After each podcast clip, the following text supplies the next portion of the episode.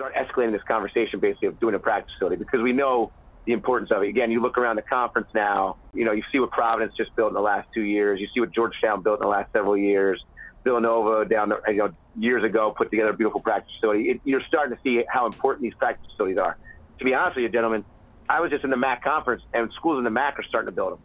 Wow. So Okay. it's a big beat. I mean, Rider just built the practice facility like a year ago. It's it's phenomenal. I took a tour of it. It's beautiful.